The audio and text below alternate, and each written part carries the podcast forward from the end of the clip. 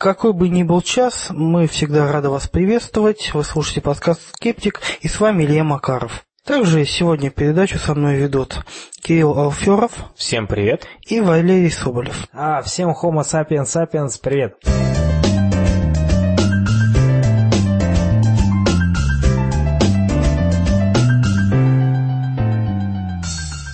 Сегодня 12 сентября 2014 года. Традиционно в пятницу мы записываем подкаст. Кстати, сегодня день программиста. Поздравляем всех программистов. Подкаст создан обществом скептиков. Помимо подкаста мы проводим регулярные встречи в Москве и не только. Да, а также еще в Санкт-Петербурге, в Екатеринбурге, в Уфе, в Алматы и в Харькове. Да, друзья, и наконец-то мы можем уже более или менее уверенно сказать по поводу нашей первой скептической конференции. Она пройдет 25 октября. Пока что мы не знаем, где она точно пройдет, мы еще не выбрали локацию, но это будет где-то в пределах центра Москвы. Мы уже договорились со многими участниками конференции. Кроме вот ведущих подкаста «Скептик» выступят Александр Невеев, Михаил Лидин, Александр Панчин, а также Александр Соколов, а также ребята, которые ведут онлайн-журнал «Популяризация науки», наши партнеры. Я думаю, что список еще немножко расширится. Мы будем говорить о нашем движении, о том, как далеко мы продвинулись. Расскажем также о том, как, например, проводить встречи, какие здесь есть, что называется, секреты и советы. И, конечно же, будем говорить про науку. И у нас будет обязательно дискуссионный стол, и также у нас будет разыгрываться череп от клуба эволюции. У нас будет там небольшая интеллектуальная игра. Так что обязательно приходите. Регистрацию мы выложим на следующей неделе. Можно будет зарегистрироваться. Нам нужно будет знать, сколько людей придет. И вход будет платным 350 рублей. Это поможет нам платить зал и вот какие-то расходы, которые у нас возникнут. Ну что ж, друзья, я думаю, что объявления вроде бы все. Ну как да. неделя прошла? Ну, довольно неплохо. Доживаем последние теплые деньки перед наступлением осени. Как известно, зима близко. Ну и еще из таких мероприятий, которые были на этой неделе, в Москве прошла uh, Moscow Science Week.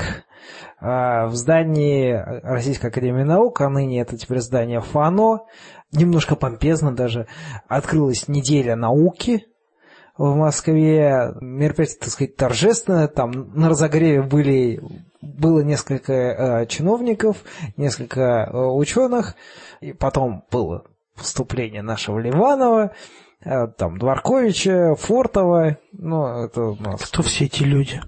А, Ливанов это министр образования и науки, а Дворкович, он э, возглавляет эту область, курирует где-то там еще, вот, а, а Фортов, он, он возглавляет э, Российскую Академию Наук, которая теперь ничем не владеет, вот. Что было занятного? Я на этом мероприятии был в понедельник, после вот этой торжественной части были открыты секции, что меня очень умиляло, что, может быть, не половина, но почти половина секций посвящены в той или иной мере проектам Сколково.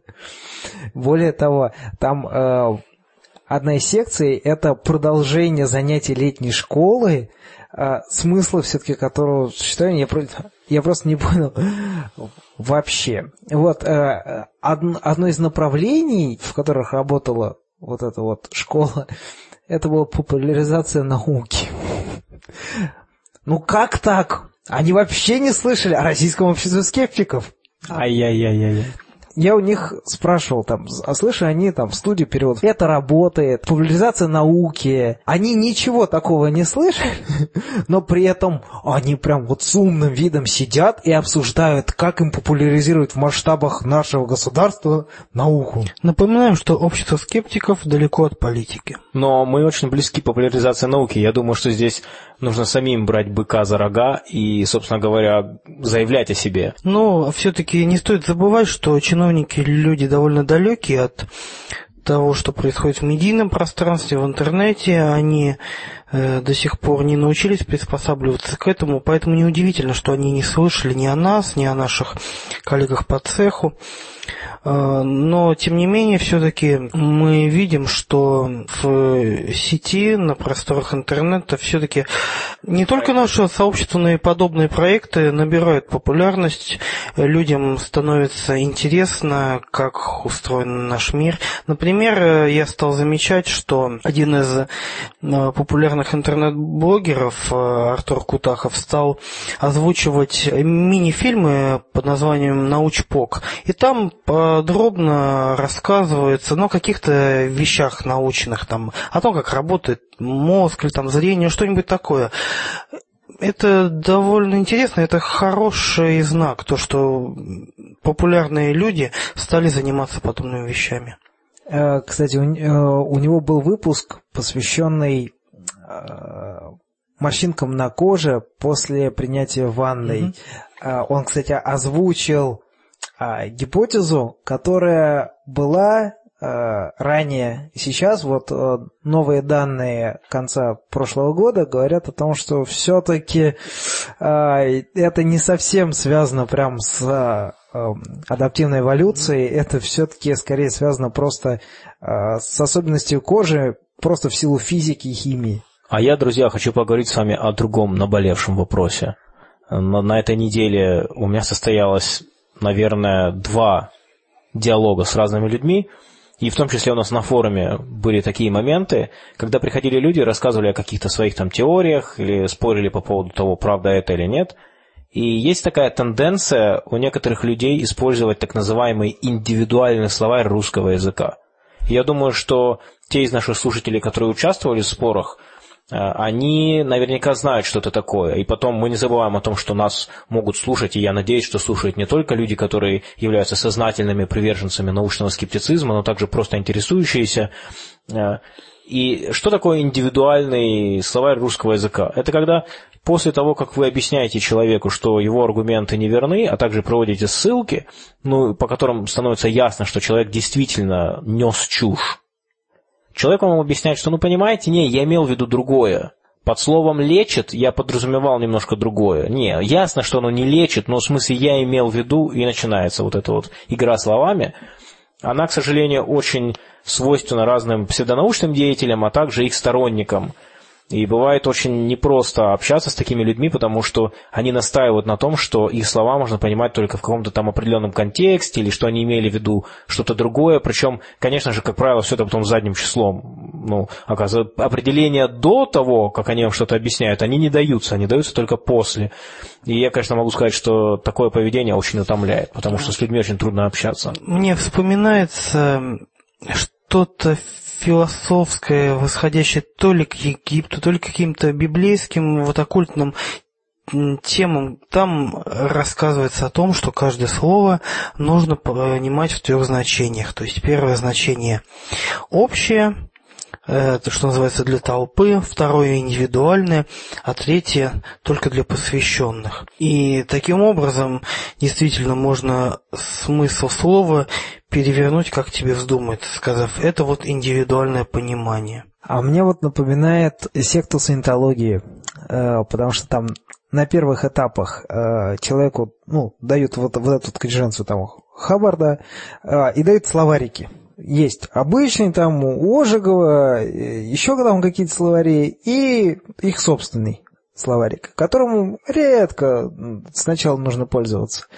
Но потом, когда ты начинаешь прокачивать своего персонажа и приобретать левелы саентологические, количество слов из э, верхнего вот этого словарика саентологического уже там не одно из тридцати, а уже их будет там 25 из 30. И таким образом человека просто эм, погружают в эту вот э, информационную среду со своими определениями, со своими словами, терминами, и человек уже как бы отрывается от э, реальности, общепотребительных слов э, нормальных, так сказать.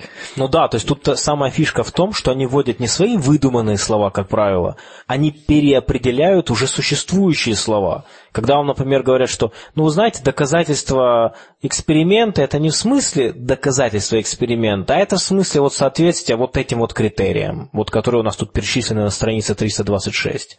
Ну, то есть, и тогда отрыв, ладно, если бы люди говорили непонятными словами, отрыв, мне кажется, происходил бы в меньшей степени, потому что ты мог бы сразу задать вопрос, а что это за термин, я не понимаю. И если какой-нибудь человек, например, объясняет вам квантовую физику и начинает там сыпать какими-то терминами, вы сразу понимаете, что речь идет о каких-то специализированных вещах.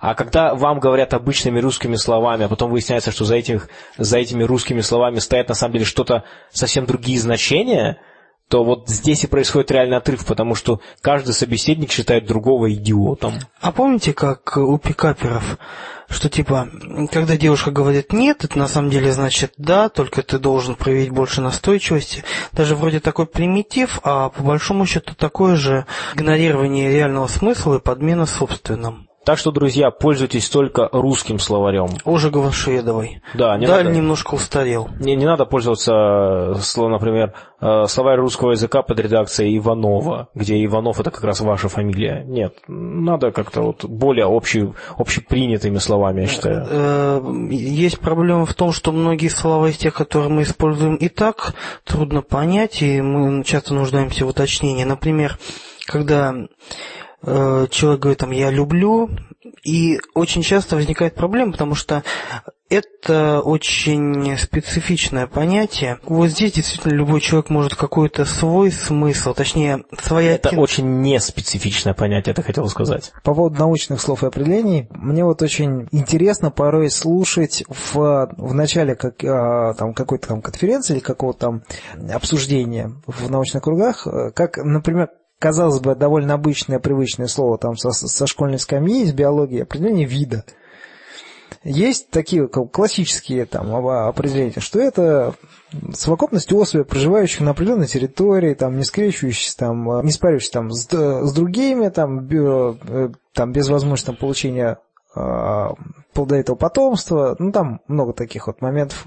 Вот. эм, По факту в науке э, оказывается так, что определение вида порой очень непростое, потому что тот же самый критерий там э, не получение пл- плодовитого потомства, э, там, без, без возможности спаривания, то есть там без оплодотворения там, яйцеклетки с сперматозоидами там, э, там, другого животного, потому что он вроде как другого вида. А на самом деле, вот, вот так вот получается, что на самом деле можно получить гибриды не только между видами, которые как, уже как бы устоялись как как виды, все, все там считают их вот разными, но порой даже межродовые скрещивания бывают. И порой э, там обсуждается, что, например, там считать там видами э, уссурийского тигра, там, там, там бенгальского, там и суматранского, потому что вроде как морфологические особенности есть, размер животных там там такая нехи- нехилая вариация, чуть ли там, там процентов почти вдвое, ну, чуть-чуть поменьше, чем вдвое, такая вариация там, шерстяной покров, ну, ты, ну и, и вообще так на него смотришь, разные кошечки. Ну, типа как лошадь и зебра, да? Считать ли их одним видом или разным? Не-не-не-не-не-не-не, не, это, это далеко взял. А, потому что на самом деле выясняется, что тигры разошлись-то совсем-совсем недавно с точки зрения эволюции. Там, у них там вот ра- разница там бывает там 10 тысяч лет, там, там 30 тысяч лет там типа разошлись. Вот. И, и, и получается, что для критерия вида это это вообще ни о чем. Это все, на самом деле, получается один, э, один вид, который просто теперь разрозненной популяции со своими частными особенностями, именно характеризующих э, животных данной популяции на данной территории. В принципе, это типа один вид, поэтому типа начинают, начинают обсуждать. Да, да, давайте сделаем его под видом, давайте нам еще чем-нибудь сделают. Ну, то есть, это пример для нас доступных как бы животных, привычных, тигры. А когда дело, э, дело касается, там, допустим, про, прокариот, там, каких-нибудь бактерий, там вообще определение вида, вообще как ты его будешь э, как бы выводить. Поэтому там, там есть род бактерий, а вот э, с видом, ну, может быть, кто-нибудь меня там поправит, но есть колоссальная вариабельность. Казалось бы, из э, вообще, внутри вида, потому что мы можем э, получить колонию бактерий родственную из одного пруда, из другого, и там из третьего, который там километров там 100 от этого. В принципе, у них общий предок буквально вчера жил там, несколько лет тому назад. А учитывая кого, количество поколений пройденное, количество мутаций, которые приобретенные, поэтому по некоторым критериям отличий генетических можем вообще сказать, «Э, что-то нехилая разница. Давайте сделаем новый вид. Нет, я, конечно, вот здесь, здесь я сейчас утрирую, но вот, вот таких моментов вот выше крыши в каждой области биологии, будь там зоология, будь то ботаника, в ботанике так, так это вообще какой вид род? Я вас умоляю, межсемейственное, да? ну, то есть там просто вообще, просто скрещивание просто чудовищное. Поэтому с определениями, вот именно внутри научного сообщества, порой невероятно интересно Куда потом повернется обсуждение дискуссии? Ну, смотри, все-таки здесь ты привел пример эм, проблем именно с определением из-за вот эм, из-за того, что трудно критерии, да, четкие э, найти. А когда люди меняют смысл слов не по каким-то причинам, а просто потому, что им удобнее их так понимать, это уже совсем другое. Ну да, собственно говоря, легче было бы общаться с этими людьми, которые пользуются индивидуальными словарями своего имени, если бы они четко хотя бы объясняли, что, ребят, вот когда я говорю там про, условно говоря, там, химию, то я употребляю слово доказательство вот в этом смысле, но в том-то вся фишка, что тогда смысл использования индивидуального словаря пропадает. Это ж такой хороший инструмент манипуляции, когда ты употребляешь слова в обычном смысле, а если не сработало, тогда ты подключаешь индивидуальный словарик. Только тогда. То есть это инструмент, который работает задним числом. Друзья, ну а сейчас я хочу перейти к теме, которую мы обсуждали в прошлом выпуске. Мы говорили по поводу акупунктуры, гомеопатии, немножко с другой точки зрения. Мы говорили по поводу того, почему эти вещи убедительны и приводили типичные бытовые аргументы и отвечали на них. Получили некоторые отзывы, хотелось прокомментировать. А, во-первых, я захотел добавить по поводу холистического принципа. Мы говорили, что холистический принцип – это подход к организму как к общей системе, который вроде как кажется логичным вот в бытовом смысле.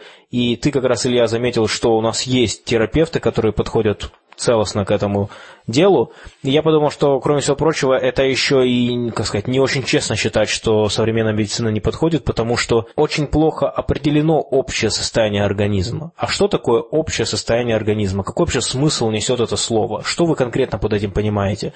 Вот, например, если мы изучаем иммунную систему, это не общее состояние организма, а какое? Или если человек говорит, что, ну, понимаете, ваше общее состояние плохое, что вот конкретно это значит? То есть, получается, есть определенный стандарт э, состояния, под который должен подходить человек. Ну, то есть, когда у него ничего не болит, когда он бодр и полон сил. И если, например, человек чувствует усталость, утомляется быстро или у него болит голова, они говорят то, что общее состояние плохое но есть люди, у которых эм, ну, из-за особенностей обмена веществ или еще чего-то такого может варьироваться в ту или иную сторону. Там, бодрость, вялость и прочее. Ну, я бы сказал, что это как раз такое вот, это такая дилетантская бытовая оценка своего состояния. Она не имеет ничего общего с реальной доказательной медициной. Человек говорит, ну, вы знаете, я себя плохо чувствую. И смотрит, что происходит, а он заболел простудой. А другой скажет, да, вы знаете, я себя плохо чувствую. Его смотрят, у него рак. Ну, то есть, как бы, общее состояние, которое плохое, это, во-первых, субъективно, во-вторых, это ничего не говорит про диагноз, потому что это слишком неспецифическое состояние. Ну да, это то же самое, что сказать, вот с машиной какие-то проблемы, но надо смотреть, что у нее с мотором. Нет, не надо смотреть на мотор, Илья, нужно смотреть в общем на состояние и лечить его. Ну, в общем, вы поняли, да? То есть, то есть здесь претензия к любителям говорить про холистический принцип состоит в том, что их общее состояние организма, которое они лечат, это фактически пустышка. Это термин пустышка, который не значит ничего. Ну, также хотелось объяснить, что мы говорили к исследованиям в России и Китае по, по акупунктуре довольно низкое доверие в научном сообществе. Почему? И тут можно подумать, что неужели это они специально, так сказать, э, игнорируют положительные результаты, приходящие из нашей страны и из наших э, восточных любителей иглоукалывания? На самом деле нет. Низкое доверие связано, низкое доверие связано прежде всего с тем, что эксперименты не воспроизводятся, не могут получить такой же положительный результат. Более того, даже у, у эксперимента, который описывает реальное явление – предполагается некоторая статистическая погрешность. И это означает, что даже если вы регистрируете реальное лечение и показывает клиническое испытание, что лекарство работает, у вас все равно будет определенный процент людей, на которых не сработало по разным причинам, потому что биология это сложно. Там очень много разных переменных. И именно поэтому у нас клиническое испытание – это большое-большое количество людей, чтобы исключить по возможности все вот эти вот переменные. Так вот, и у положительных исследований, как правило, процент есть, а у многих исследований акупунктуры в России там типа там 100% там, или 99%, то есть уже даже статистически не очень реалистичный процент.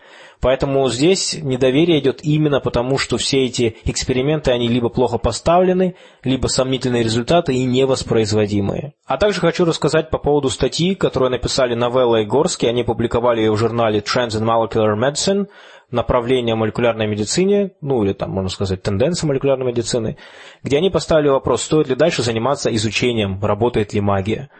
Э, там речь идет о так называемой интегративной э, медицине. Интегративная медицина – это фактически медицина, которая совмещает и реально работающее лечение, и альтернативную медицину в одной. То есть это некая такая совмещенная медицина.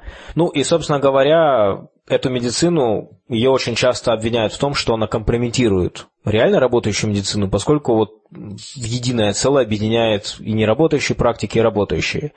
И они задались вопросом, должны ли мы тратить ограниченные ресурсы исследований на исследования альтернативной медицины, потому что ведь ресурсы включают в себя не только деньги, о чем все привыкли думать, но также исследовательское время, пациентов, которые доступны для исследований, для участия в исследованиях, публикацию в журналах, участие на конференциях. То есть это же это ж все ресурсы, которые ограничены. Стоит ли тратить на это дело? Тем более альтернативная медицина, одна из ее больших характеристик, таких главных характеристик, это очень похоже на то, что мы сейчас с вами обсуждали по поводу индивидуальных словарей. Она очень неопределена. Акупунктура означает то иголочки, которыми колят пациента, то вдруг неожиданно это некий массаж, это уже акупрессура, хотя вот только что это было что-то другое. Потом гомеопатия, то мы лечим подобное подобным, и речь идет про очень сильно разбавленные растворы. Э, потом они говорят, что даже не нужно присутствие вещества, вода запоминает информацию. А также у нас есть и фитогомеопатия, когда речь идет о том, что человеку индивидуально подбирают небольшие дозы каких-то трав. И то есть получается, что гомеопатия это уже не разбавление, не подобное подобному, это уже индивидуальные травы. И, кстати говоря, мы уже об этом несколько раз говорили, для многих людей гомеопатия это именно это. По крайней мере, в России именно так э, люди воспринимают слово гомеопатия. И они задаются вопросом в статье, как долго мы должны путешествовать вниз по шкале правдоподобия, и имеет ли значение правдоподобие гипотезы для ее исследования. И они считают, что имеет. Их основной аргумент состоит в том, что чем меньше правдоподобие гипотезы, тем меньше шанс, что лечение сработает. То есть, когда мы, условно говоря, изучаем гомеопатию увидели, что там нет никакого активного вещества, то правдоподобие гипотезы, что это будет помогать, оно снижается, ну, практически до нуля. И дальше мы начинаем придумать другие вещи, вот как ты сказал, там, память воды, и уже тут правдоподобие где-то там и это, конечно же, не значит, что мы все время мыслим правильно, что мы, что мы выдвигаем правильные гипотезы, как раз наоборот. Большинство выдвигаемых гипотез впоследствии опровергаются.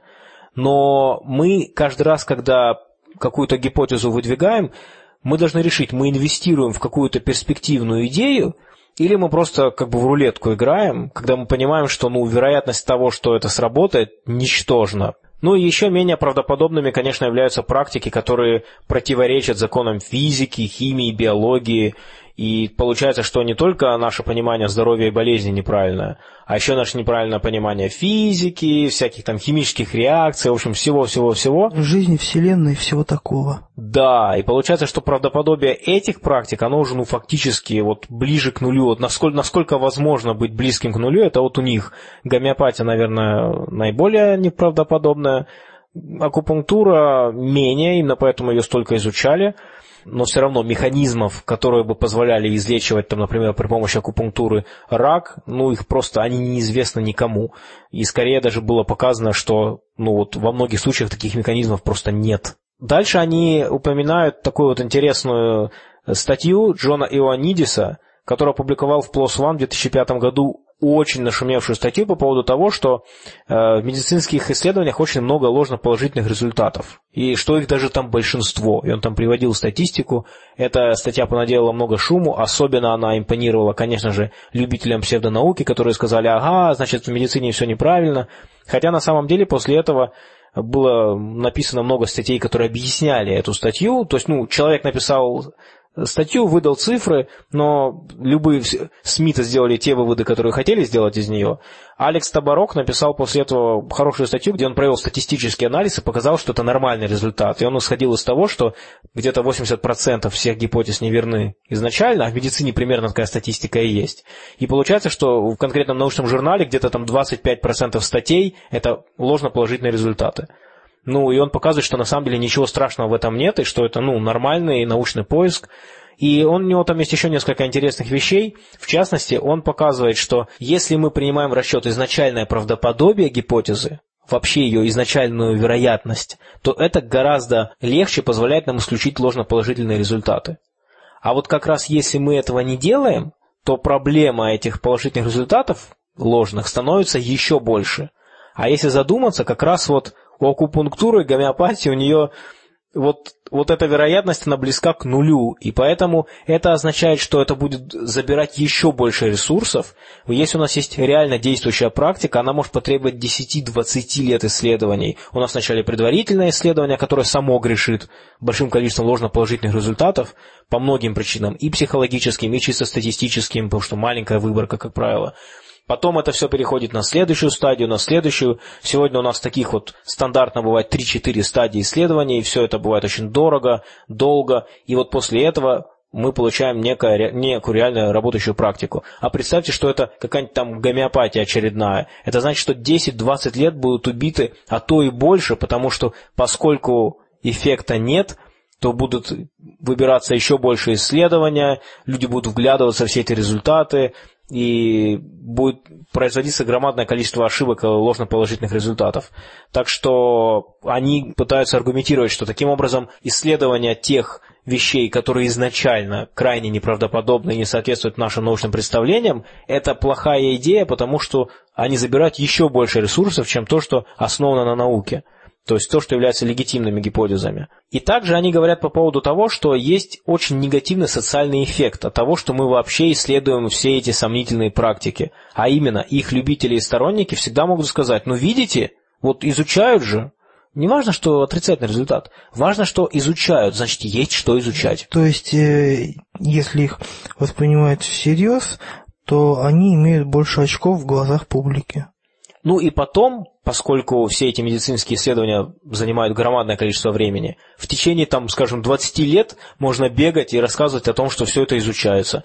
Пример – палеодиета. Вот э, есть же большое количество разных там пищевых диет. Есть такая палеодиета по поводу того, что ну, ее основная идея состоит в том, что поскольку эволюция происходит якобы очень медленно, то мы должны есть то, что ел пещерный человек, потому что мы еще не успели эволюционировать, чтобы обрабатывать, например, злаки или еще что-нибудь. А, некоторые ученые считают, что идея звучит интересно, некоторые нет. Но самое главное, что проведено было на сегодняшний день одно или два клинических испытания, одно очень маленькое, предварительное, что-то там с десятью людьми, из которых только шесть остались, другое планировалось какое-то время назад, вот я сейчас привел пример из головы, я не проверил, а, но любой может зайти в Википедию, там есть ссылки на эти исследования, посмотреть. То есть идея интересная, шанс, что она реально, ну, шанс, что это действительно полезная диета, с моей точки зрения, не очень вероятен, и с точки зрения многих ученых, которые говорят по поводу того, что утверждения по поводу эволюции там сомнительны, так скажем. Но зато любители палеодиеты выпускают книжки, они могут долго говорить, что все это изучается, что впереди открытие. Вот, пожалуйста, как бы, ну, это, конечно, около, околонаучная вещь, это не совсем акупунктура, но тем не менее. Обычно, когда обсуждают в эволюции диету, ну, как непосредственно питание, а, обычно речь идет о том, что организмы эволюционируют и получают доступ к какому-то ресурсу, который не был доступен ранее. И они эволюционируют, приобретают новые а, свойства, новые характеристики, новые ферментативные комплексы, для того, чтобы этот новый субстрат, ну, собственно, получить и его, его усваивать. Но фишка э, эволюции человека в течение последнего, ну, там, миллиона лет, ну, на самом деле, нам меньше, но миллион лет, будем считать. Смотрите, тренд был какой? Наша пища была все более легко усваиваемой, и э, то, что мы сейчас едим, э, наши бы предки, те, которые там жили 500 тысяч лет назад, они просто прыгали от радости, потому что это просто концентрат питательных веществ, белков, жиров, углеводов в очень маленьком объеме, который очень легко доступен, за ним не нужно бегать, прыгать. Они были бы счастливы, если бы у них хоть что-то приблизительно подобное было. Ну, у них, у сторонников палеодиеты, в частности, у них-то там аргумент не в том, что они были бы рады, а в том, что эта палеодиета позволяет человеку быть более здоровым, что отсутствие этой диеты делает человека более больным, что он там имеет больше тенденции к заболеванию, раковым заболеваниям и так далее. Они забывают важный момент. Если они говорят про продолжительность жизни, они должны адекватно приводить э, то, с чем они сравнивают, а продолжительность жизни человека тогда была, ну, 40 лет это, это круто, а 50 лет это было вообще там невероятно. Древний старик. Да. А если они говорят про то, что там да, нужно кушать э, именно для того, чтобы у нас там пищеварительная система хорошо работала, ну там вот, вот, вот в таком ключе, тогда я им хочу ответить, ну что, ребят, тогда езжайте в Африку, хавайте именно то, что ели наши предки, ребята, забудьте о помидорах, огурцах, забудьте о злаках, забудьте о репе, Ребят, забудьте а, все. Да, они так и говорят. Они и говорят, они отказываются от злаков, они отказываются от молока полностью, там еще от чего-то, и у них там такая диета, и потом они хвастаются, что, вот смотрите, я похудел. Но при этом аргумент состоит скорее в том, что человек стал следить за тем, что он ест, вот он и похудел. Но я вот, знаешь, я вот сейчас вот сел э, и подумал, в принципе, очень интересный реально у них, у них аргумент, по поводу того, что эволюция человека не поспевает вроде как за едой. Ну, но, культурной на, эволюции будем а, считать. А, но они забывают на самом деле, что эволюция это а, нашей пищи была очень быстрой, и, о, и она эволюционировала просто молниеносно. Если мы вспомним прототипы пшеницы, которую взяли наши предки там тысяч 10-12 там, лет там, назад, если мы э, найдем дикого предка кукурузы, который там... Как, как, мизинец показывает. Да, спасибо. да, размером с мизинец даже, даже меньше. И сейчас современные початки, где там где уже не 5-7 зернышек, а далеко уже не одна сотня, причем огромных. Фишка в том, что пища наша, она подвергалась сильнейшему э, искусственному отбору именно по признаку усваиваемости человека и э, максимально адаптируемости вот этого продукта для нашего потребления. Поэтому мы эволюционировали, и мы заставили эволюционировать то, что мы едим в соответствии с тем, как нам нужно, и мы можем это есть. Но, тем не менее, я э, хочу завершить по поводу статьи э, «Горские новеллы». Они э, также приводят очень хорошую фразу, что э, надо не забывать, что альтернативная медицина, она не в вакууме, она часть культуры, которая использует науку так же, как пьяница использует фонарный столб. Не для освещения, а для опоры. У псевдоученых, у них, как правило, громадный арсенал различных там уловок, попыток выставить отрицательный результат в свою пользу, что нет, это означает что-то положительный результат. И вообще вот все мышление псевдонаучное, оно настолько нечестно само по себе интеллектуально, что даже если просто вот мы изучаем некую практику, некое лечение, которое полностью бесполезно, уже сам факт ее наличия э, в науке где-то там означает, что это будет... А мы это и видим. Вот исследования по ГМО, по вредности ГМО. И вот уже исключили из журналов, уже показали, какие ошибки там есть, но по факту в СМИ поступают только громкие заявления. А вот когда опровергается что-то, нет, это, конечно, тоже появляется. И когда э, исследования серолинии выпилили наконец-то из э, журнала Lancet, конечно же, да, об этом написали тоже. И написали об этом, ну, громкая была статья, мы о ней говорили в подкасте, но люди не видят, почему это выпилили, они только видят некое якобы противостояние ученых и людей, которые борются за истину. И поэтому там же не просто аргументов. Если бы люди почитали, какие аргументы против статьи Сиролини, но там аргументы просто уничтожающее эту статью, и сказать против аргументов что-то, ну, это вот как Ермакова выпустила статью, по сути, как она, я не помню, она до Сиролини или после, но, в общем... До, до, до, сильно, сильно до. Сильно до, да. Но, но это фактически одинаковые исследования, очень похожие. То есть, фактически типичные исследования, которые вот показывают, что ГМО якобы вредное, и у нее, ну, вот если вы просто зайдете, по-моему, в Википедии есть ссылки и на ее статью, и на опровержение, там просто убийственные ошибки. То есть, ну, даже можно быть не специалистом и понять, какого рода методологические ошибки человек допустил. Но, естественно, это все не попадает в статьи. Поэтому они говорят, что любое исследование вот такой вот альтернативной медицины, которое изначально крайне неправдоподобно, оно в любом случае несет большой урон науке, потому что оно пытается смешаться с наукой, и часто в э, глазах не специалистов оно и смешивается с наукой, уже отделить потом невозможно. Э, мы в прошлый раз говорили, вот в аптеке попадает гомеопатия, и потом попробуй объяснить человеку, что это гомеопатия, а это нет. Когда мы выпустили подкаст, у нас в группе ВКонтакте э, даже люди стали спорить, какое лекарство является от простуды гомеопатия, какое нет, уже, уже и не разберешься. Как такое вообще могло произойти? Поэтому они делают вывод, что все-таки конечный эффект вот от таких вот неправдоподобных исследований, он скорее отрицательный, что людей, которых ни в чем не переубедить, все равно их не, переубедить не удастся, а вот э, некий налет научности эти вещи получают. Но вот по поводу исследования таких вот альтернативных вещей, тут сложность некоторая. А именно, по сути, они предлагают следующее – мы же не можем как-то выделить, вот это альтернативная медицина, вот давайте именно гомеопатию не исследовать, именно акупунктуру не исследовать. Ну, мы не можем так сделать, потому что это ну, не системно, этого недостаточно. А в следующий раз появится что-то еще, или они переназовут это по-другому. Поэтому получается, что по сути речь идет о том, чтобы не исследовать что-то, что имеет изначальную низкую вероятность, то, что неправдоподобно изначально. И тут, э, мне кажется, что есть некоторые сложности, потому что бывают ситуации, при которых ну, гипотеза не очень правдоподобна, но она выстреливает. И вот действительно такое же возможно, в принципе. И получается, что мы здесь идет призыв исследовать не просто какие-то корреляции, которые будут, может быть, есть, а может быть, нет, а исследовать нечто, что каким-то, ну, напрямым, прямым образом следует из механизмов, которые мы уже понимаем.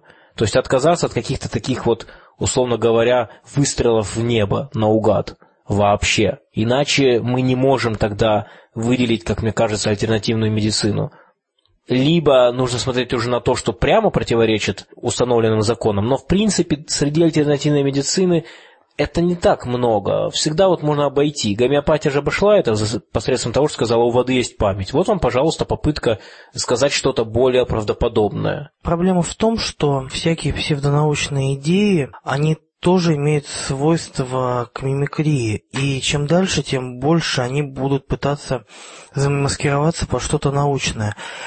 Сейчас уже меньше говорят о памяти воды, сейчас уже все-таки это остается всяким фриком. Меньше мы слышим с широких экранов это. А совсем недавно, там 10 лет назад, всякие экстрасенсы заряжали нам воду через телевизор. Поэтому, я думаю, новая волна альтернативной медицины и прочего мракобесия будет сейчас пытаться как-то подделаться под квантовую механику, под э, химию, еще что-то. Новая квантовая механика, новая. По-моему, они весь 20 век этим занимаются. А по поводу памяти воды я бы тебе сказал, что перестали об этом говорить, потому что вот просто ждут выхода третьей части фильма про воду. А, ну, кстати, здесь же как раз, как раз интересный момент. То есть они, они просто сменили область. Они говорили о медицине, а потом, хопа, память воды. А память воды это чего? Ну, это что-то вот из химии. Молекулярная физика, да? А, ну, во-во-во, да-да-да. То есть, э, типа, какие-то агломераты, так далее. Ну, просто... Наноассоциаты. Да, во-во-во. Это уже, это у нас было в предыдущих подкастах. На самом деле, очень жаль, что вода со своей памятью у них как гипотеза уже сошла со сцены, потому что у меня на самом деле стандартно уже набор а, вопросов к этим товарищам. Ребят, память воды, замечательно, замечательно, запомню, память воды. А какого объема? Ну, память, ну, память в чем?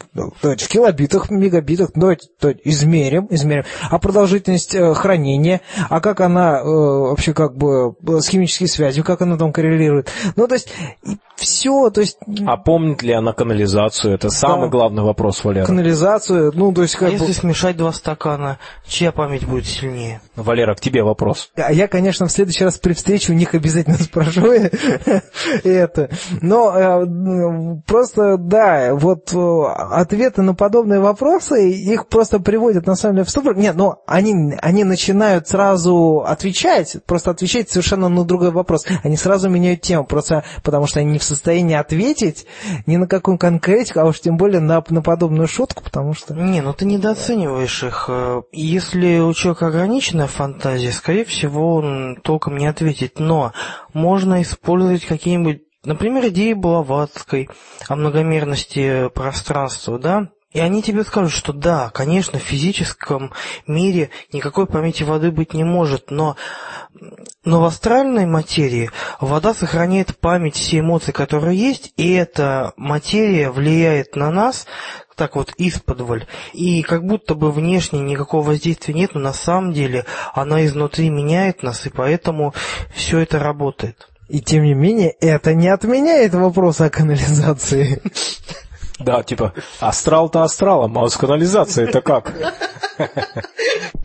Очень хотелось бы услышать также комментарии наших слушателей, что вы думаете. Мне эта статья кажется очень интересной, здесь есть о чем задуматься. Ясно, что вряд ли после нее э, перестанут изучать акупунктуру или гомеопатию в ближайшем будущем, но, как знать, может быть, эта статья э, заставит людей говорить об этом, в частности ученых, потому что Горский новелла – это известные ученые, скептики в США, и они известны своими блогами, э, где они говорят вот и э, про медицинские практики, естественно, про псевдомедицинские практики, раскрывают их, анализируют какие-нибудь там новости, в общем, такого, скептические блоги. Посмотрим, какая вот реакция будет у научного сообщества. Ну что ж, а сейчас мы переходим к нашей рубрике «Биология. Вчера, сегодня, завтра». А что у нас с вами было вчера? А вчера у нас с вами э, прошла большая драма, большая личная драма с невинно убиенным муравьем, убиенным клещом, хищным клещом.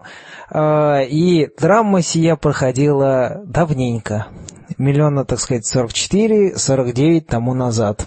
И свидетельства этой драмы заключены навеки в камне, в янтаре, найденном довольно давно, еще в Прибалтике, потом попавшем в коллекцию одному из э, собирателей этих камней, э, янтарей, и недавно, э, собственно, данный, данную находку исследовали ученые – и пришли к выводу, что это самый первый представитель из группы клещей, а, которые являются своеобразной чумой для муравьев, для пчел и ос, так как они нападают на них, а, что приводит, собственно, к гибели этих животных. Эти э, клещи, они такие а, паразиты-хищники, ну, потому что, как бы, их вмешательство, собственно, приводит к гибели животного.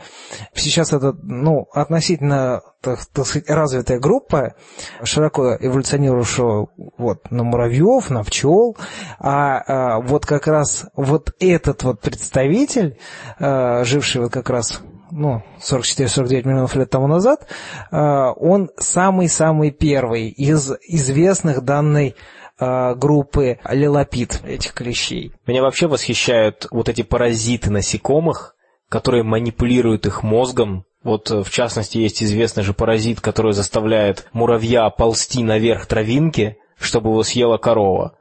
А недавно я узнал по поводу некоего такого по-моему, тоже паразита, который вживляется в таракана и управляет тараканом.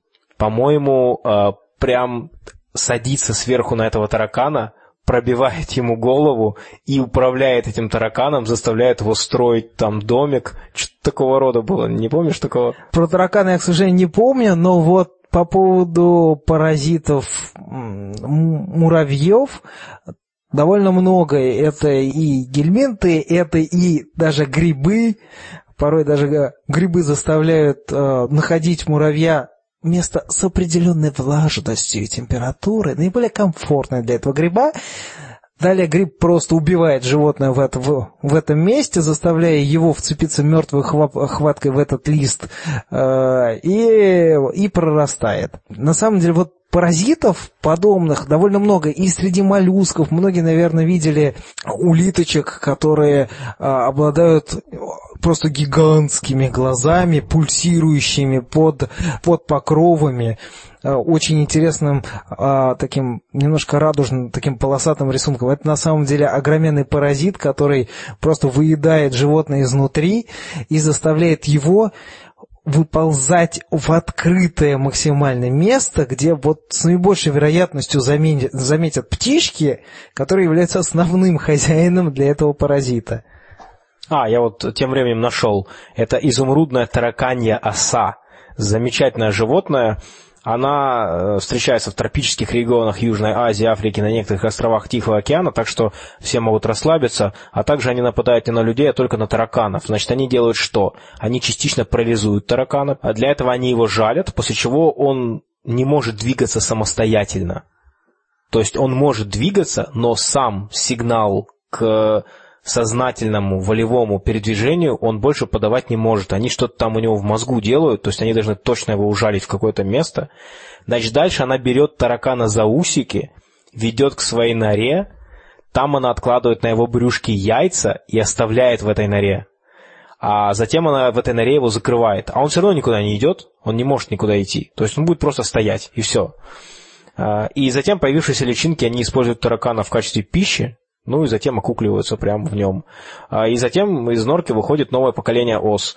И вот, э, собственно говоря, в статье в Википедии вы можете почитать, что действительно было обнаружено, что очень точный укол в мозг таракана позволяет прервать сигналы мозга, и вот э, больше таракан не способен к волеизъявлению там, где касается именно движения. То есть он все остальное может делать. Так что вот, пожалуйста, совершенно замечательный паразит. А зачем Бог создал такие ужасные существа? Этот пример замечательный, только это все-таки не паразитизм, это хищничество, потому что это взрослый организм, который находит свою добычу, в которой откладывает яйца. Ну, в или на которую откладываются яйца. Это, то есть, как примеров этому много, там всякие там вот а, наездники, те, которые там в гусениц э, откладывают, в, гу, в гусениц откладывают. И, э, и это не паразитизм вот такого толка, как э, мы говорили до этого, потому что там именно развивающийся организм берет под контроль животное.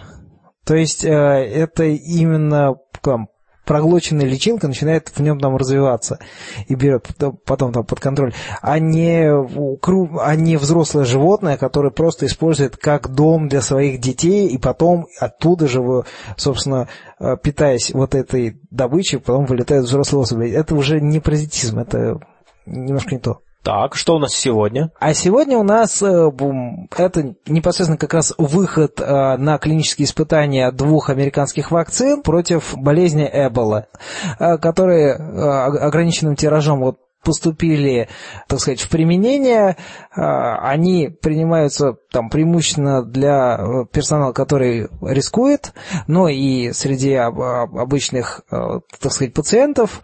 И вот мы будем ждать результатов под применение дан, данной вакцины. И с ноября потом планируется э, развернуть уже тестирование с охватом в 10 тысяч человек. То есть сейчас, по-видимому, э, меньше, чем 10 тысяч. Здесь, к сожалению, в новости нету точной цифры, но меньше. Ну, собственно говоря, действительно, последнее время, к сожалению, в новости сегодня очень часто фигурирует именно лихорадка Эбола. А что, собственно говоря, с российской вакциной, которую ты упоминал в прошлом выпуске? Ну, министр Скрыник сказала, что она у нас есть. Ну, вы могли обратить внимание, что Валера и Кирилл по-разному ставят ударение в названии лихорадки. Посмотрев на Википедии, я обнаружил, что там ставится ударение на букву О, то есть произносится Эбола, но э, традиционно в России уже сложилось, что называется вирус Эбола. Так как язык все-таки это гибкая система, мы будем считать, что можно произносить и так, и так, как со словами творог и творог а история уже рассудит. Валера, ну давай дерзнем заглянуть в будущее. Что у нас там завтра? Итак, в будущем нас с вами ожидают новые вакцины. Новые вакцины, где вместо классических адъювантов, которые э, стимулируют иммунный ответ на вакцину, будет использоваться флагелин. А, это белок, входящий э, в жгутики э, бактерий, в том числе и среди бактерий, которые обитают у нас в кишечнике, он также встречается. И ученые заметили, что есть определенная корреляция между иммунным ответом на вакцину у лабораторных животных в трех группах. В первую группу они поместили животных, у которых был поврежден подобный рецептор, так называемый TLR5 рецептор. Вторая группа – это животные, которых почти месяц мучили антибиотиками. И третья группа, это была такая контрольная, у которой с микрофлорой было, было все замечательно, и они были не нокаутные. И выяснилось, что иммунный ответ у контрольной группы реально нормальный, абсолютно адекватный. У той группы, которая а, принимал антибиотики, а, все хуже обстоит дело, а те, кто нокаутные, тех вообще печально. Я напомню, что TLR5 это мембранный белок, входящий в группу э, вот, вот этих тол-подобных рецепторов, обеспечивающих э, функционирование врожденного иммунитета. Ну, не только у человека, у животных, соответственно, гипотеза ученых, э, предположение на будущее гласит э, так, что в принципе вот флагелин он, видимо, может как-то попадать в организм человека из э, кишечника и от его э, микрофлоры. И тем самым, кстати, подтверждая большую концепцию о том, что микрофлора человека участвует непосредственно в его иммунитете, и вот этот флагелин, возможно, как раз будет в будущем использоваться э, в качестве адъюванта вот это вот дополнение к вакцине, как, как стимулятор иммунного ответа. То есть фактически может речь идти об очень натуральных вакцинах. Еще более натуральных, чем когда-либо. Мне кажется, что вот такого рода новость может, как ни странно, увеличить количество вакцинаций, потому что люди будут говорить, друзья, раньше вы боялись э, ну, вот, всей этой ситуации, вакцины, антивакцинаторское движение, сказать, ребят, все нормально, все нормально, это теперь нормальные вакцины, натуральные. А можно вколоть мне все это? Да побыстрее. Но, кстати говоря, по поводу вакцин, Helicobacter pylori, замечательная бактерия, которая иногда живет на стенках желудка вызывает гастрит, а также способствует язве, но спасает человека, который отделен этими бактериями от рака пищевода, вот это неоднозначное существо может быть использовано для вакцинации. И вакцину ты будешь есть вместе с йогуртом.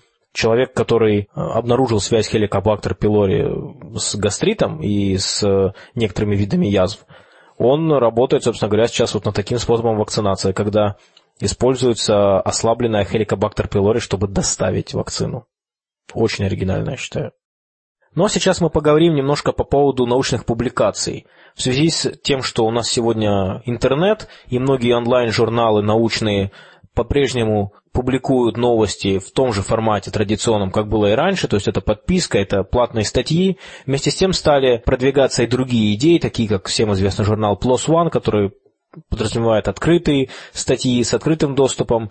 Также есть много разных экспериментов э, рецензирования, есть рецензирование, нет рецензирования, ну и так далее. И в связи с этим постоянно экспериментируют с разными подходами. Вот у нас есть новость, которая связана с этой темой. Глобальная коалиция ученых и представителей образования призывает ввести новую модель лицензии. Кстати, замечу, что когда ты сказал глобальная коалиция, у меня сразу в голове какие-то научная фантастика, там такие вещи. На сегодняшний момент э, разворачивается крупная кампания по э, сбору подписей, привлечению как можно большего количества э, организаций научного и образовательного толка э, для того, чтобы э, заблокировать э, предложенную ассоциации научно-технических и медицинских э, литературных источников э, ввести свою э, модель лицензии. Лицензия, надо сказать, очень жесткая.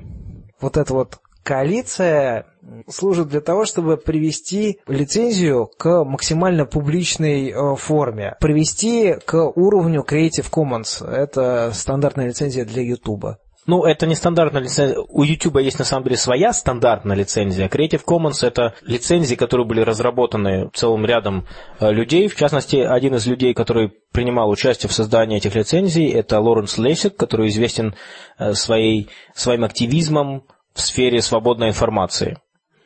И вот э, эти лицензии, они позволяют распространять различные информационные продукты, прежде всего, конечно же, творческие, с определенными правилами. И в наш век копирайта это имеет значение. Многие э, артисты, то есть я имею в виду музыканты, художники, они часто выбирают эту лицензию, потому что она свободная. Это означает, что любой может использовать их работу в своих работах. Э, и таким образом все культурное наследие, которое выпускается под этими лицензиями, оно может быть использовано для дальнейшего Э, так сказать, обогащения творческого, культурного. А сегодня у нас в связи с копирайтом такая ситуация, что с одной стороны, вроде как копирайт был введен э, для того, чтобы защитить интересы создателей, а с другой стороны получается, что все то, что идет под строгими лицензиями копирайта, оно оказывается недоступным для творческой переработки. А, и вот э, в этой связи, конечно же, научная литература особенно интересна, потому что вот лицензии, о которых э, говорит Валера, они действительно более жесткие. Мы посмотрели на то, что эти лицензии себя представляют, а, и получается там так, что они позволяют либо там коммерческое, некоммерческое копирование, либо возможность в, э, в поиске, в дата-майнинге, то есть в обработке там больших данных. Я так понимаю, что это значит, когда, вот знаете, делают статистику и там обзоры по научным исследованиям, статистику по научным исследованиям, то в таком формате будет разрешено использование этих статей под этими лицензиями.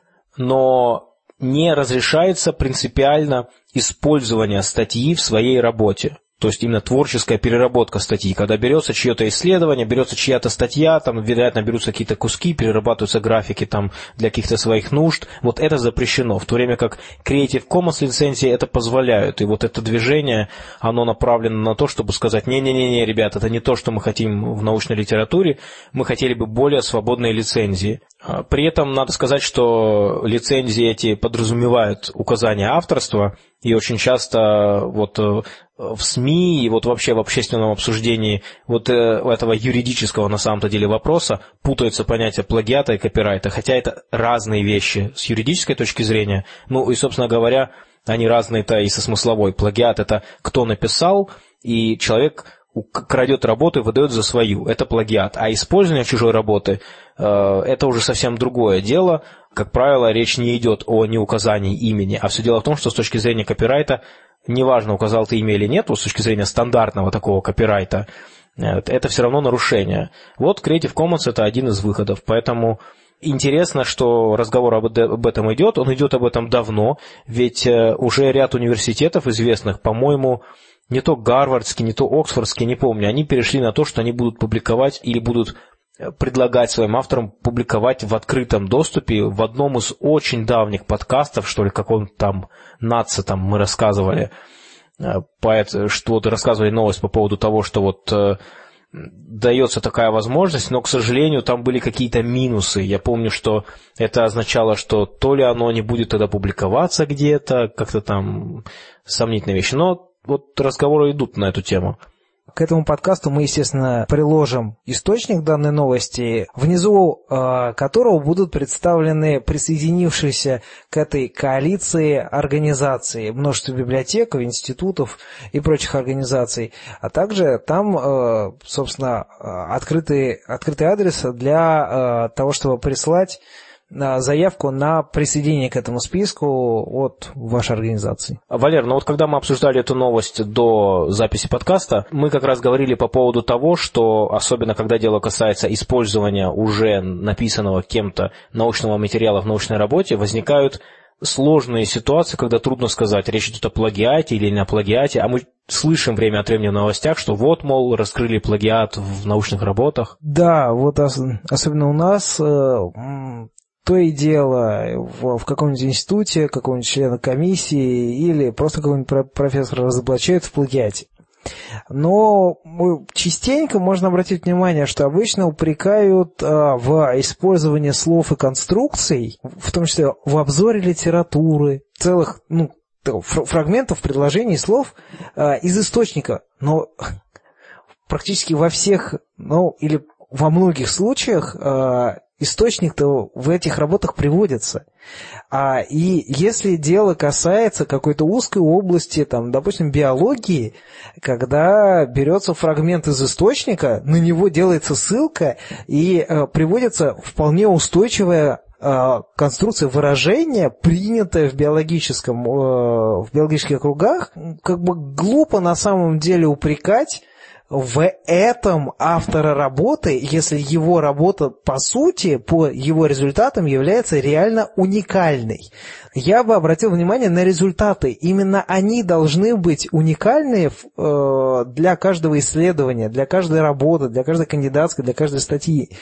А литературный обзор, вот, вот что-что, а уж, а уж там-то, когда, тебе, когда прям приводится ссылка на источник, ну, почему бы прям реально просто не взять фрагмент, хорошо написанный автором, который объясняет какое-то подведение читающего вот к мысли э, автора, который вот формулирует длинную-длинную прелюдию к его уже уникальным результатам.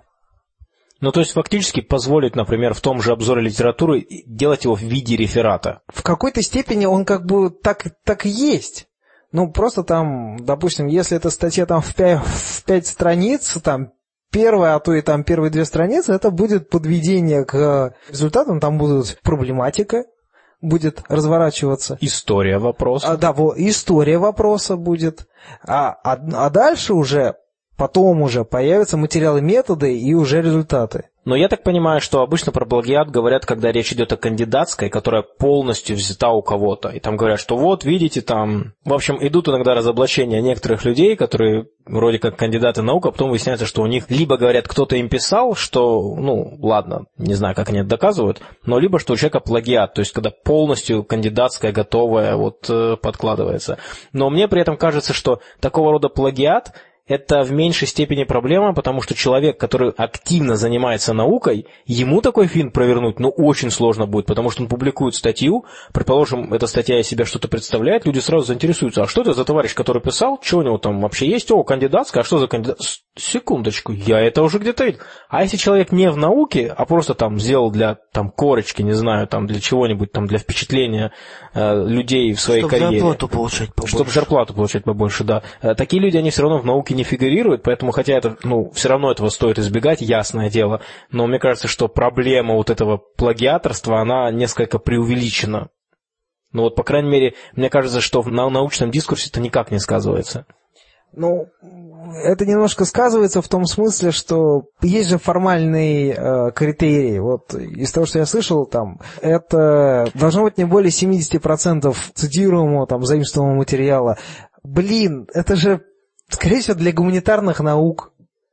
Ну, разве нет? Ну, просто вот для них, наверное, там, если ты там историк, ну, да и то там вот, я думаю, что у историков тоже там какие-нибудь проблемы -то наверняка тоже возникают со статьями.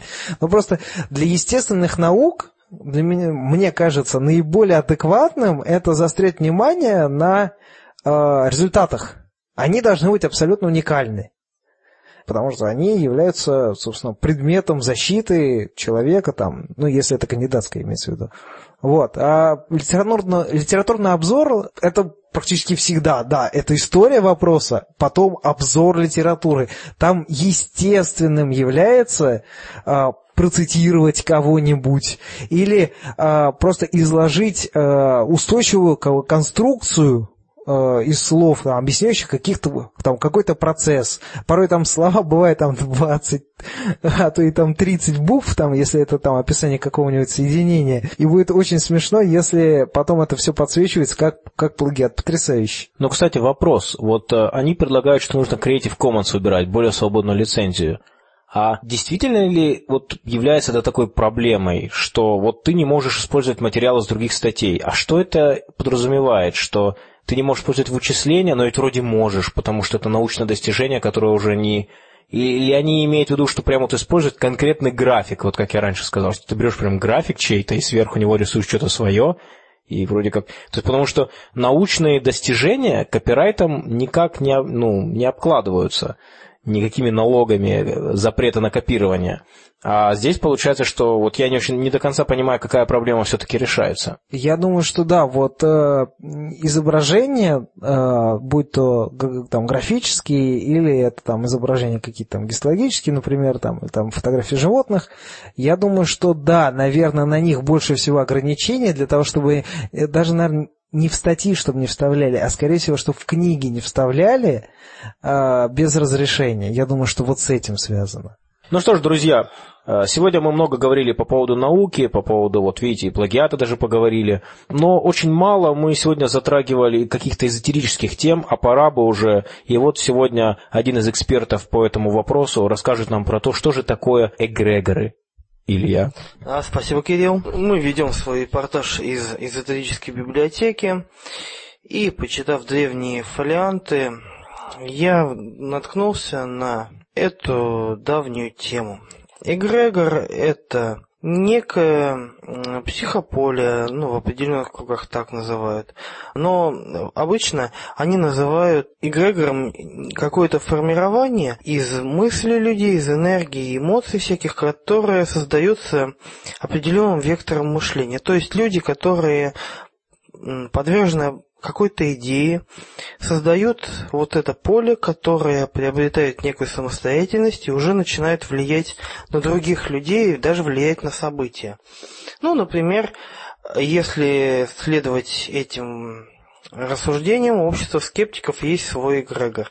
Пока что небольшой, но так как нас все больше, эгрегор разрастается, и скоро он начнет влиять на события в мире и сможет даже менять реальность. Например, неожиданно э, на встречах астрологов будет э, появляться Ричард Докинс.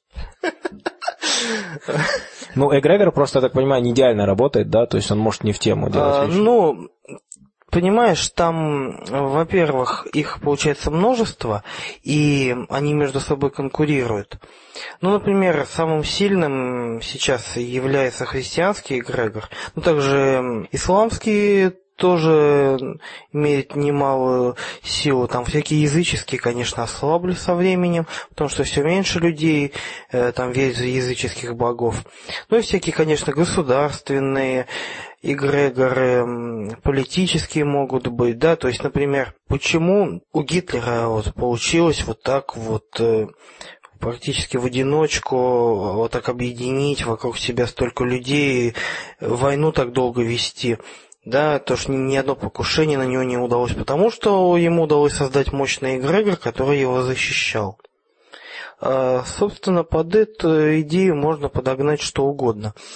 И я в свое время был сильно подвержен этим идеям. Вообще, я, как услышал про эгрегор, почитал книжку некого Свияша, ну, это какой-то псевдоним. Он говорил, что вот какой-то этот голос извне. А Свияш это псевдоним? Э, да, это не фамилия, как сам автор писал в своей книге, это некое слово, которое ему было продиктовано, ну, с той стороны. Э, ну, что оно значило, по-моему, он даже не объяснял, ну, как эмоциональный посыл какой-то. Ну, в общем, избрав в качестве псевдонима это слово. И он, в принципе, э, ну, как мне тогда казалось интересно, подробно рассказывал, что такое эгрегор, ну, для людей, которые интересуются, вполне доступно. Ну да, э, Свияж, я для слушателей поясню, это такой деятель, который нечто типа психолога, причем если вы будете пытаться уличить его в какой-то такой прямо антинаучной деятельности, это будет сделать сложно. Хотя, возможно, потому что, например, видишь, ты рассказываешь, что он говорил про эгрегоров, я, например, эту информацию не находил у него. Но когда в свое время я его рассматривал в ряду других экстрасенсов, которые бывают, то очень трудно было его лечить в чем-то, что вот напрямую бы говорило о том, что он говорит про биополя или про чудесное исцеление. У него очень много построено на некой такой позитивной философии, на таких советах о жизни, э, в принципе, ни о чем, таких очень обтекаемых, и поэтому очень сложно было за что-то уцепиться. Да, и как раз поэтому-то для таких окон эгрегор это вот очень удобная штука, потому что, опять же, э, наша наука не признает их существование, да, ну потому что как мы вообще можем измерить существование эгрегора? Потому что даже толком и четко не, не могут последователи этих идей определить, что же это такое. Они говорят, ну, кто-то говорит э, психополе. Опять же, что такое психополе? Не совсем ясно, термин э, невнятно немножко. Кто-то говорит энергетическое поле. Опять же, измерить это энергетическое поле никак не получается. Выходит, что это какая-то сущность, которая существует и в нашей реальности, но не совсем, то есть не в физическом мире, поэтому влиять на события может только каким-то невидимым способом. И как раз в своей книжке, да, Свияш вот пропагандировал вот эту идею позитивного мышления, то есть думайте о хорошем, ожидайте хорошего, тогда ваш личный эгрегор, там и эгрегоры, которыми вы подключены, они будут вам помогать. И много вот именно таких вещей было. Я вот эгрегора представил в виде э, вот такого вот ледяного монстра, водяного монстра, который в Варкрафте есть, такой большой, такой бжж, у него такой вот... Э, ну, в общем, если кто-то играл в Warcraft 3, то там можно вызвать такого водяного, не помню, как называется, ну, в общем, такая штука. Ну, а еще также в StarCraft, если играть за протосов, можно создать архонта. Это некое тоже такое поле, напоминает джина. И вот эм, тут в кусочке статьи, которые я читал, используется слово «архонт», говорится о том, что эгрегоры или архонты – это стражи, которые э, сторожили демонов, которые в темнице были заключены на небе. Видимо, это какая-то христианская легенда о восстании Люцифера. Э, вообще, слово «эгрегор» в переводе с древнегреческого, если верить статье, это значит «страж». И сам термин стал использоваться ну, достаточно недавно, э, с развитием New Age и вот именно эзотерических идей, идей многомерности пространства, но отсылки к чему-то подобному мы, мы можем видеть в религиях, да, то есть образы ангелов, даже вот образ ангела-хранителя, а, по сути, это тоже а, вариант эгрегора, потому что, опять же, страж, ангел, это нечто очень похожее. И э, недаром я упоминал понятие личный эгрегор. Про личного эгрегора вы не во всех оккультных течениях можете услышать.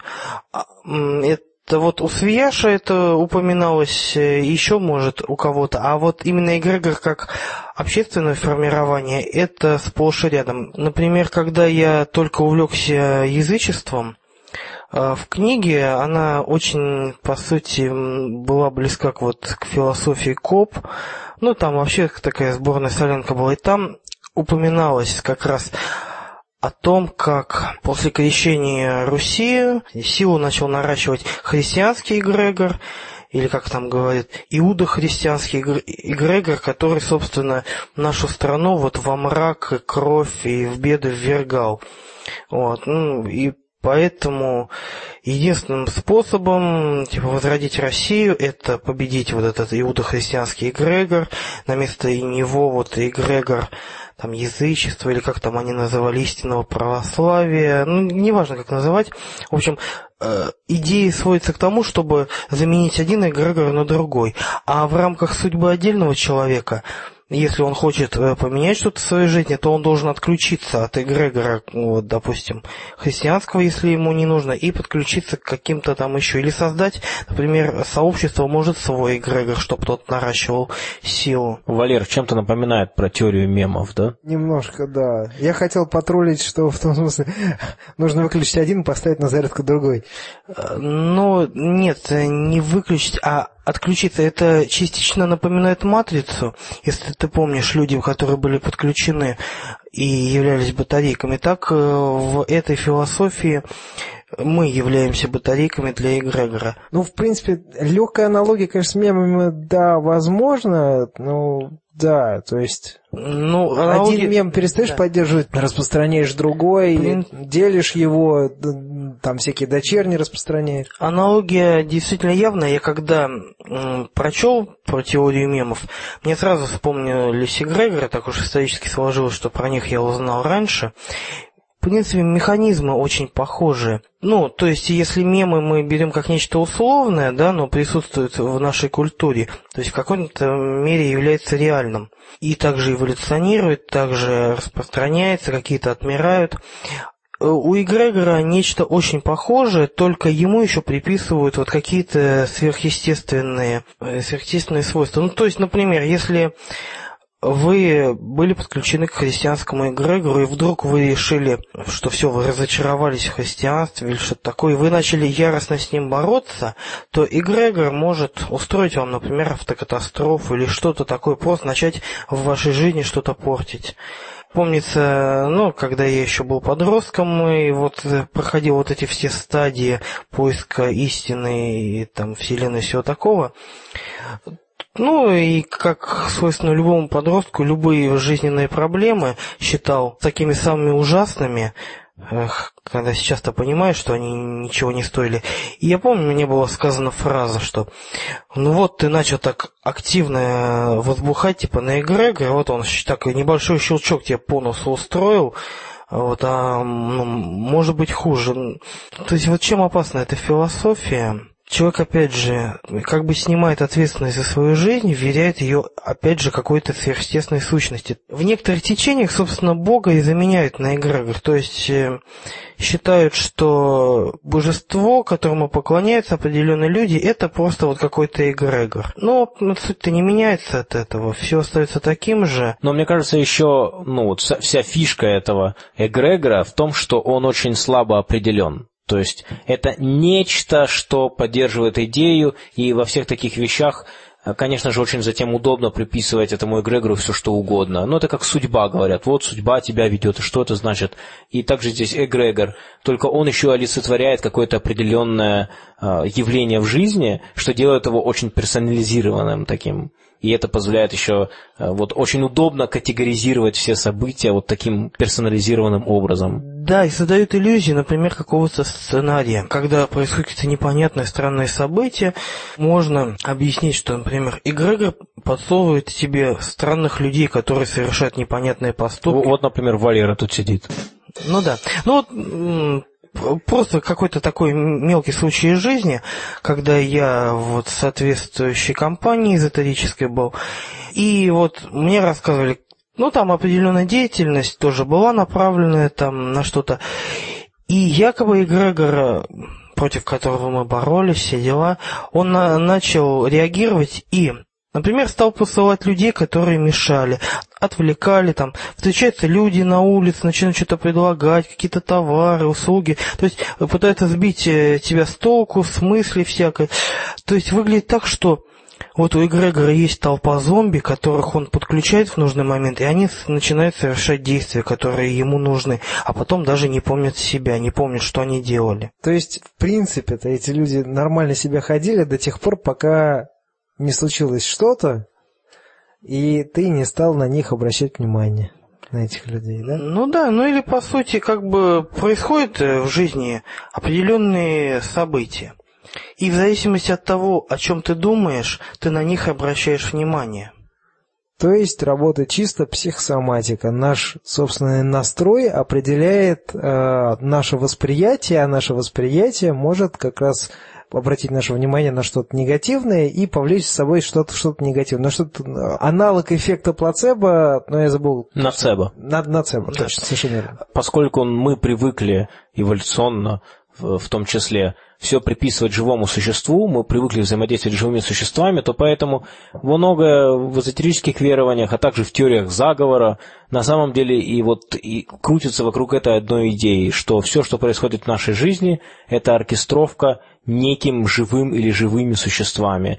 Поэтому теория заговора это просто менее эзотерически звучащая, а может быть более реалистично звучащая идея, что все несчастья или радости, они все намеренно кем-то делаются, какой-то группой живых именно существ. А вот эта мысль про случайность, про совпадение, про даже закономерную, э, закономерную, но безжизненную природу, это кажется неубедительным нам, это кажется менее импонирующим, потому что нам гораздо выгодней, э, опять-таки, я думаю, с эволюционной точки зрения выгоднее предполагать, что это живые существа, поскольку вот мы на это заточены. Ну да, то есть мы, нам свойственно приписывать какие-то намерения всему происходящему и видеть взаимосвязи. И поэтому идея эгрегора, в принципе, она интуитивно понятна. То есть, э, если верить в существование неведомых психополей там, и тому подобных вещей, то идея Грегора, она кажется логичной, разумной, особенно с учетом того, что мы можем сами какие-то ощущения у себя вызывать, то вполне можем даже почувствовать присутствие Грегора, почувствовать, как с нами вот что-то общается, что-то нас подталкивает к каким-то действиям. А, а я хотел вернуться к суммации эгрегоров же, да? А, когда несколько человек верят. Скажи, пожалуйста, то есть а, одним тогда из классических примеров, приводимых этими оккультистами, должен быть что? Схождение огня? Это же из этой оперы? Ну, они обычно избегают того, что касается спецэффектов, потому что подобные вещи можно проверить. Поэтому э, я, например, не слышал про схождение огня, ну, в данном контексте. Но смотри, возьмем там 17-й год, революция, большевики э, начинают бороться с церковной властью и прочее. А через несколько лет большинство тех, кто революцию устроил, начинают погибать, их расстреливают э, или сгоняют в лагеря. И оккультисты начинают объяснять, что вот они вторглись и начали противодействовать эгрегору, и в ответ эгрегор начал уничтожать их таким образом. Концепция очень интересная с точки зрения просто ну, воображения, там, научной фантастики или там фэнтези. Ну, так, идея очень импонирующая, очень здорово можно было бы использовать, я думаю, используется. Да, и одна из таких въедливых идей, очень трудно потом от нее отойти, потому что вот это присутствие невидимой руки рынка в виде эгрегора, такого большого брата, который следит и влияет на вас, это вытравить все-таки из своих мозгов достаточно трудно. Получается, что у теории эволюции тоже есть эгрегор? Ну, в принципе, да. У всего. Вот у любой идеи, то есть, э, ну, поэтому мы опять же, э, почему видим аналогии с теорией мемов. Эгрегор создается мыслями, ну и эмоциями. Поэтому у любой идеи, то есть эгрегор общества скептиков, эгрегор теории эволюции, там... Эгрегор микрофонов. Ну, а, нет, нет, нет, нет, нет, давай, давай, давай уточним. Эгрегор любителей микрофонов. Да. Эгрегор э, рок-н-ролла, ну, условно, в принципе, также. Эгрегор ACDC, как вариант. Эгрегор уже был у ардипитеков или сахилянтропов? В какой момент времени эгрегоры стали распространяться? А, Валера снова проекте? начинает задавать неудобные вопросы. Поэтому нам пора заканчивать наш подкаст. Да, друзья, всем большое спасибо за внимание. Наш выпуск подходит к концу, но мы с вами прощаемся только на неделю. Всем спасибо за внимание. Не забывайте подписываться на наш канал на Ютубе, вступать в нашу группу, посещать наш сайт, приходить к нам на встречи. До новых встреч, дорогие радиослушатели. Надеюсь, в скором времени вы будете не просто Homo sapiens sapiens, а Homo sapiens sapiens skepticus.